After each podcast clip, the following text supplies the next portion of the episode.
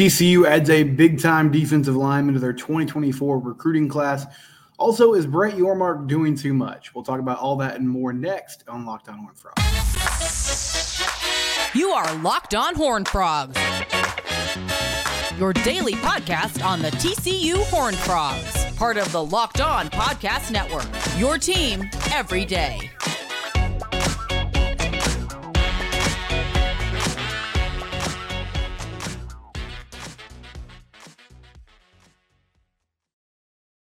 That's right. Locked On Horned Frogs, your team every day. Subscribe to our YouTube channel. You can also find us wherever it is you listen to podcasts in their audio form. I'm your host, Stephen Simcox. You can find me on Twitter at SimcoxStephen.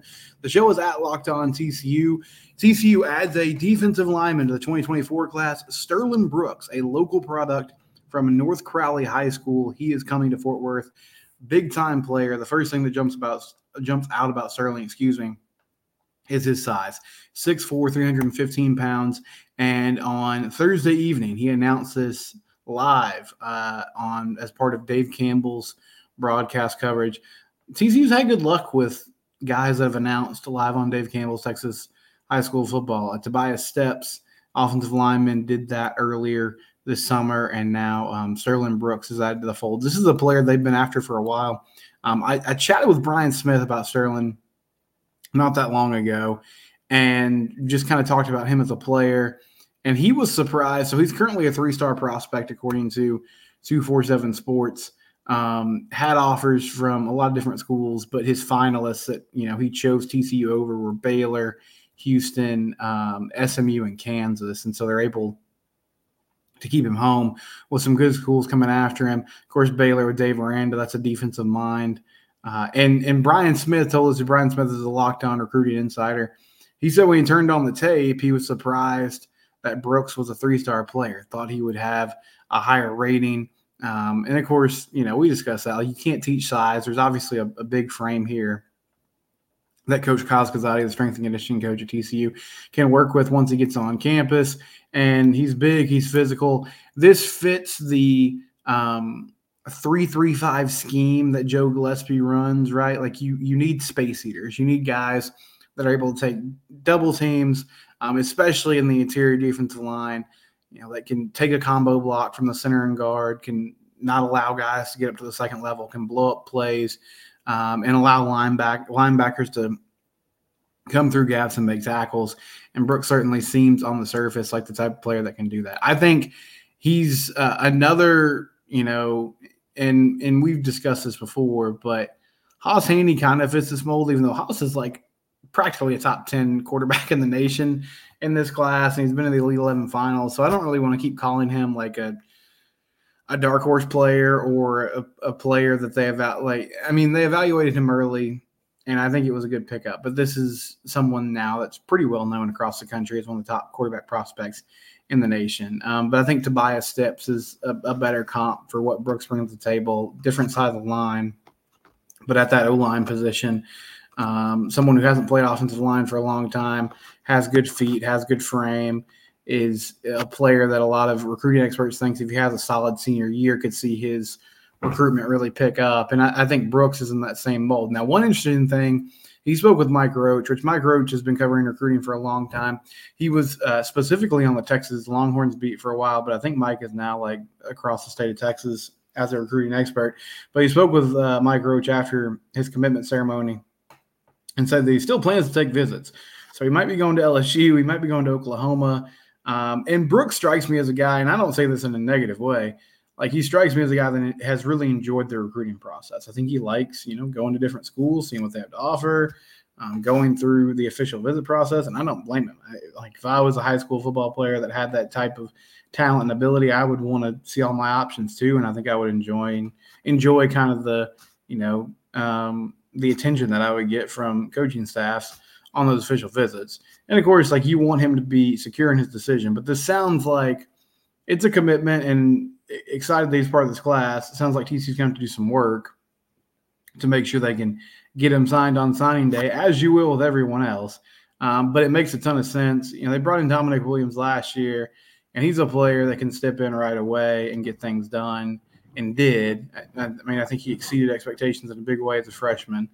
Marcus Deal and Avion Carter are players coming in this season that they really like. Paul Olawale is an edge rusher that they are excited about. Like, this coaching staff, Jamarcus McFarland, Joe Gillespie, they seem to do a really good job of evaluating talent at that position, finding guys that fit what they want to do. And I think that's a position group where the recruiting has really taken off since Sonny Dykes and this new coaching staff have taken over, which is encouraging to see. Brooks joins Travis Jackson, the edge player from Travis Legacy, as the second defensive lineman in this class. It's also kind of nice for TCU to have a commit because it's been a little while. You know, the last commitment they have, if I'm not mistaken, was the kicker out of South Lake Carroll, Kyle Limmerman, and that was late June 28th. So it's been almost a month since they've had a player commit at TCU. And so momentum hopefully now will start to pick up. But I think they've landed some of the key guys that they wanted out of this first batch of the recruiting cycle. Now they can kind of regroup and go back to the drawing board. They have 11 players now as part of this class. Another interesting angle of this is another North Crowley player. And if that name, if that high school sounds familiar, obviously it's in Fort Worth, but also Julian Knox, who has been a backup quarterback at North Crowley the last few years, is projected as an athlete at the next level. TCU apparently wants to use him as a corner, and I think he's going to get a lot of playing time at corner this year at North Crowley, but he is teammates with Sterlin Brooks. And so you have two players from a very local school. Sonny Dykes has talked before about building a fence around the DFW area. Everyone wants to do that in recruiting. They want to recruit local. They want to, you know, be the people that have their flag staked in the local market. But it definitely appears on the surface like TCU is making concerted efforts to do that. And North Crowley went three rounds deep in the 6A D1 playoffs last season. They got some dudes. So good to have inroads with that coaching staff, with that program. Feel like you're welcome there. Feel like you can come in and get guys to play, because hopefully that's a high school that keeps churning out talent and you can keep getting solid players from that group. So Sterlin Brooks, a big-time interior defensive lineman, defensive tackle from North Crowley. He commits to TCU last night and becomes the 11th player as part of the 2024 class. We'll follow kind of where that leads and where that goes throughout the rest of the summer here on Lockdown Horned Frogs. When we come back, is Brett Yormark doing too much? Does he have his hand in too many things? We'll talk about that next on Lockdown Horned Frogs. It's your team. And we do this, well, in the summer we do this 3 times a week. But for the sake of the read, it's your team every day. All right, talking about one of our new sponsors. If you're watching on YouTube, you see it down on the bottom of the screen there, eBay Motors, ebaymotors.com. And for a championship team, it's all about making sure every player is a perfect fit. It's the same thing when it comes to your vehicle. You know, you can't get parts that don't fit what you need to do. You have to get this right the first time around. And to do that, next time you need parts, accessories, whatever it is, head to eBay Motors. With eBay's guaranteed fit, you can be sure every part of your need fits right the first time around. Just add your ride to my garage and look for a green check to know the part will fit or your money back. Because just like in sports, confidence is the name of the game when you shop on eBay Motors. With over 122 million parts to choose from, you'll be back in the game in no time. After all, it's easy to bring home a win when the right parts are guaranteed. So the right parts, the right fit is guaranteed, and they have the right prices. So if you're not, you know, if you're like me, you don't know a lot about cars, it can be intimidating to shop online for vehicle parts, car parts, but you're like, man, I don't know if I'm going to get just robbed, like going to a local shop because I don't know what I'm doing. I'm talking to somebody and maybe they give me something that's more expensive. And if you want to do it online, eBay Motors is the place to go. ebaymotors.com, official sponsor of the Locked On Network. Get the right parts, the right fit, and the right prices on ebaymotors.com. Let's ride. eBay, guaranteed fit, only available to U.S. customers, eligible items only, and exclusions do apply. So I was just kind of looking around yesterday online for different things that were going on in the sports world. And Zach Barnett, who writes for Football Scoop, and Zach, I've come to know him a little bit through the years, had him on a radio show I used to do frequently. I like his perspective on things. I think he has a unique mind. I feel like he thinks about things in a different way than a lot of people do, which I can appreciate.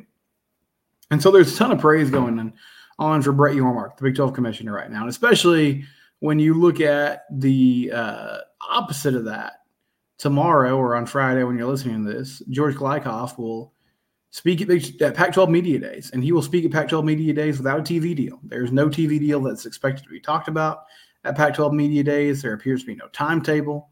And for months now, the Pac-12 has just kind of been flapping in the wind as they search for a media partner, and it's not there. And they search to try to find a deal that lines up with what the Big 12 is doing, which appears to be like $31 million a year per school. And it's not happening. And so they look like, you know, a group with a lot of egg on their face. They look like they're behind the times. And Brett Yormark looks like a forward-thinking commissioner, which is something the Big 12 was sorely lacking, frankly, with Bob Bowlsby at the helm.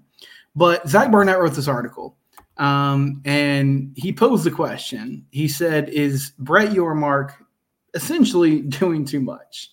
The Big 12 commissioner has a lot of big ideas. Are they all in the conference's best interest? And he discusses some of the things that Brett Yormark is trying to do and how those might be a mistake. One thing he mentions is, you know, Yormark has discussed in the past maybe adding Gonzaga.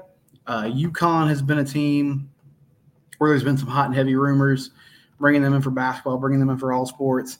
And then he's talked about bringing in some, you know, basketball-only schools like St. John's, Syracuse, and, of course, the big sort of push that Yormark and the Big 12 has been making since he took over is for the West Coast, you know, for some of these schools, most likely the four corner schools like Colorado, the Arizona schools, etc. And he discusses, is it really wise to, you know, go get a school like UConn on the East Coast, especially if it's only a basketball-only proposition? And I agree with that aspect. Now, Brett Yormark has a clear belief that college basketball is undervalued in the media landscape. He thinks that there is an untapped revenue source there that other conferences are missing out on. I'm not sure that's the case, but he seems to believe that.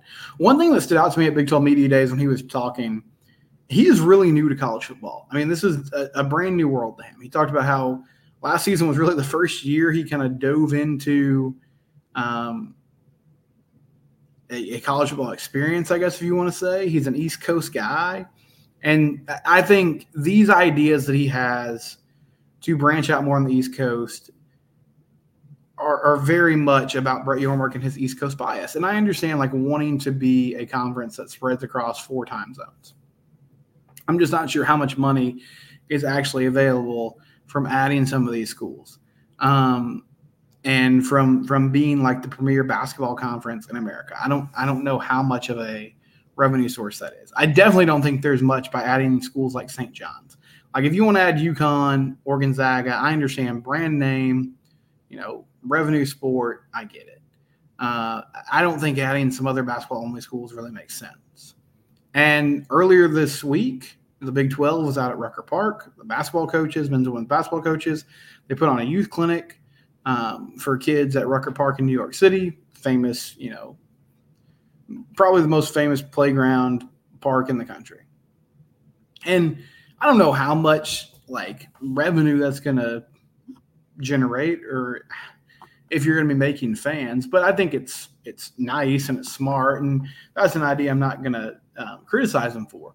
But I don't really understand his fascination with trying to grab some of these basketball-centric schools across the country. Now, I will say, another thing I've kind of picked up on with Brett Yormark at Media Days is he sat down with the guys at 365 Sports, and one idea that he's had is going international. Like, and Big 12's planning on doing some games in Mexico, you know, basketball game, a few baseball games, maybe some women's soccer games. And I'm like, why is, you know, how does that make sense in the landscape of college sports? But the way he explained it on 365 Sports was, you know, there's almost 10 million people that live in Mexico City. And so if you can just get a very small percentage of the people that live there, even if it's maybe like American transplants that are living there currently, to buy into the Big 12 and to be Big 12 fans, and that's a huge win. And I believe that this is a guy that he his plan and the way he wants to approach things is he is just turning over every rock to see if there's revenue there, which makes sense because everyone's chasing the Big Ten and the SEC. And so you're not going to get there with just your traditional football contract. And so what are the untapped sources of revenue that maybe other conferences aren't looking into because they don't have to, that the Big 12 can look into and find a way to exploit? And Yormark's doing that, and I think that's really savvy and forward-thinking. Now, to me, the most fair criticism that Barnett brings up, Zach Barnett, the writer for Football Scoop, and there's really nothing you can do about it, but, I mean, I think what he's saying is real and it's a real concern, is this is – like, Brett Yormark is obviously a pretty restless guy, pretty impatient. He wants to get things done. He's a mover and shaker. And so what happens if within 3 or 4 years he's out the door? He gets an opportunity in pro sports to be like a deputy commissioner or something like that, or wants to get back in the front office space. What happens if he just takes off and all of a sudden, like, a lot of these ideas that you've kind of bought into and invested in, the person driving the bus is suddenly leaving, and who do you bring in then to replace him? And that is a real deal concern. I mean, I would love for Brett Yormark to be there with the Big 12 for the long haul. I don't know how realistic it is. I think he's definitely someone that has big aspirations, that, you know, wants to do more, and there's nothing wrong with that.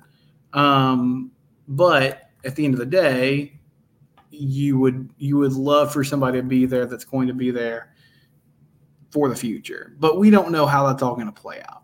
But in my mind, that's the most legitimate criticism, is what if you start moving all these different directions and then suddenly you look up and Brett Yormark's gone. But I think at the end of the day, here's where I fall on all this. Are there some ideas of his that I don't love? Yes. And that I'm skeptical about them actually working? Sure. But what's the alternative? I mean, yes, we would love if there was somebody that could just walk that delicate tightrope of being forward-thinking but also not biting off more than you can chew. But at the same time, the alternative is kind of sitting on your heels, sitting back, waiting, being reactive instead of proactive. And the Big 12, frankly, did that for a long time, and it didn't work. And I think Bob Bowlsby took some unfair criticism because some things happened that were just simply out of his control. But he lost Texas and Oklahoma. It seemed like the Big 12 was always one step behind, and it always felt like the world was kind of shifting underneath them, and they were having to jump around and adjust.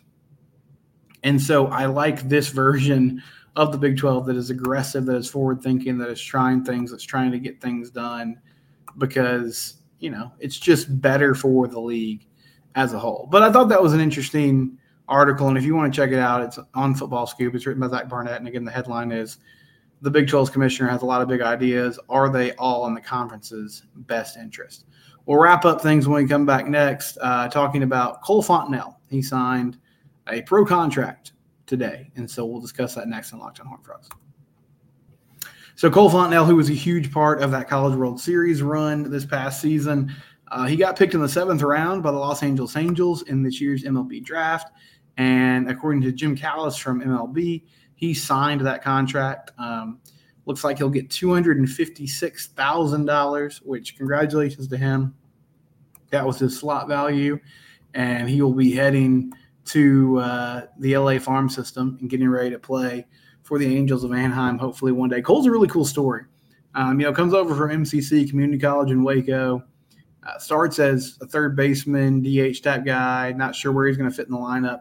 And then David Bishop really struggled at the plate, and so he stepped in and became the guy at first base and just had an outstanding year. I mean, you could argue, like, Brayden Taylor was incredible, but you could argue Cole Fontenelle was their most consistent hitter last season. 351 average, had 14 home runs, drove in a lot of guys, was really good in situational hitting, you know, hit a bomb in the College World Series. He was a special player for TCU last season, and so he'll be moving on to the pro ranks. A lot of guys moving on. Trey Richardson signed, Cole Fontenelle, Cam Brown, obviously Brayden Taylor, the first-round pick. Luke Savage signed an undrafted free agent deal with the Texas Rangers. And so losing a lot of players now. I still have a ton of hope for TCU baseball. I think they're reloading and adding some big names. But congratulations to Cole Fontenelle. I wanted to highlight him because he was such a big part of last year's team and a really cool story coming from the JUCO ranks and getting it done at the Power 5 level this past season. That'll do it for Locked On Horned Frogs today and for this week. We'll be back Monday. Again, it's your team, and we're here every day.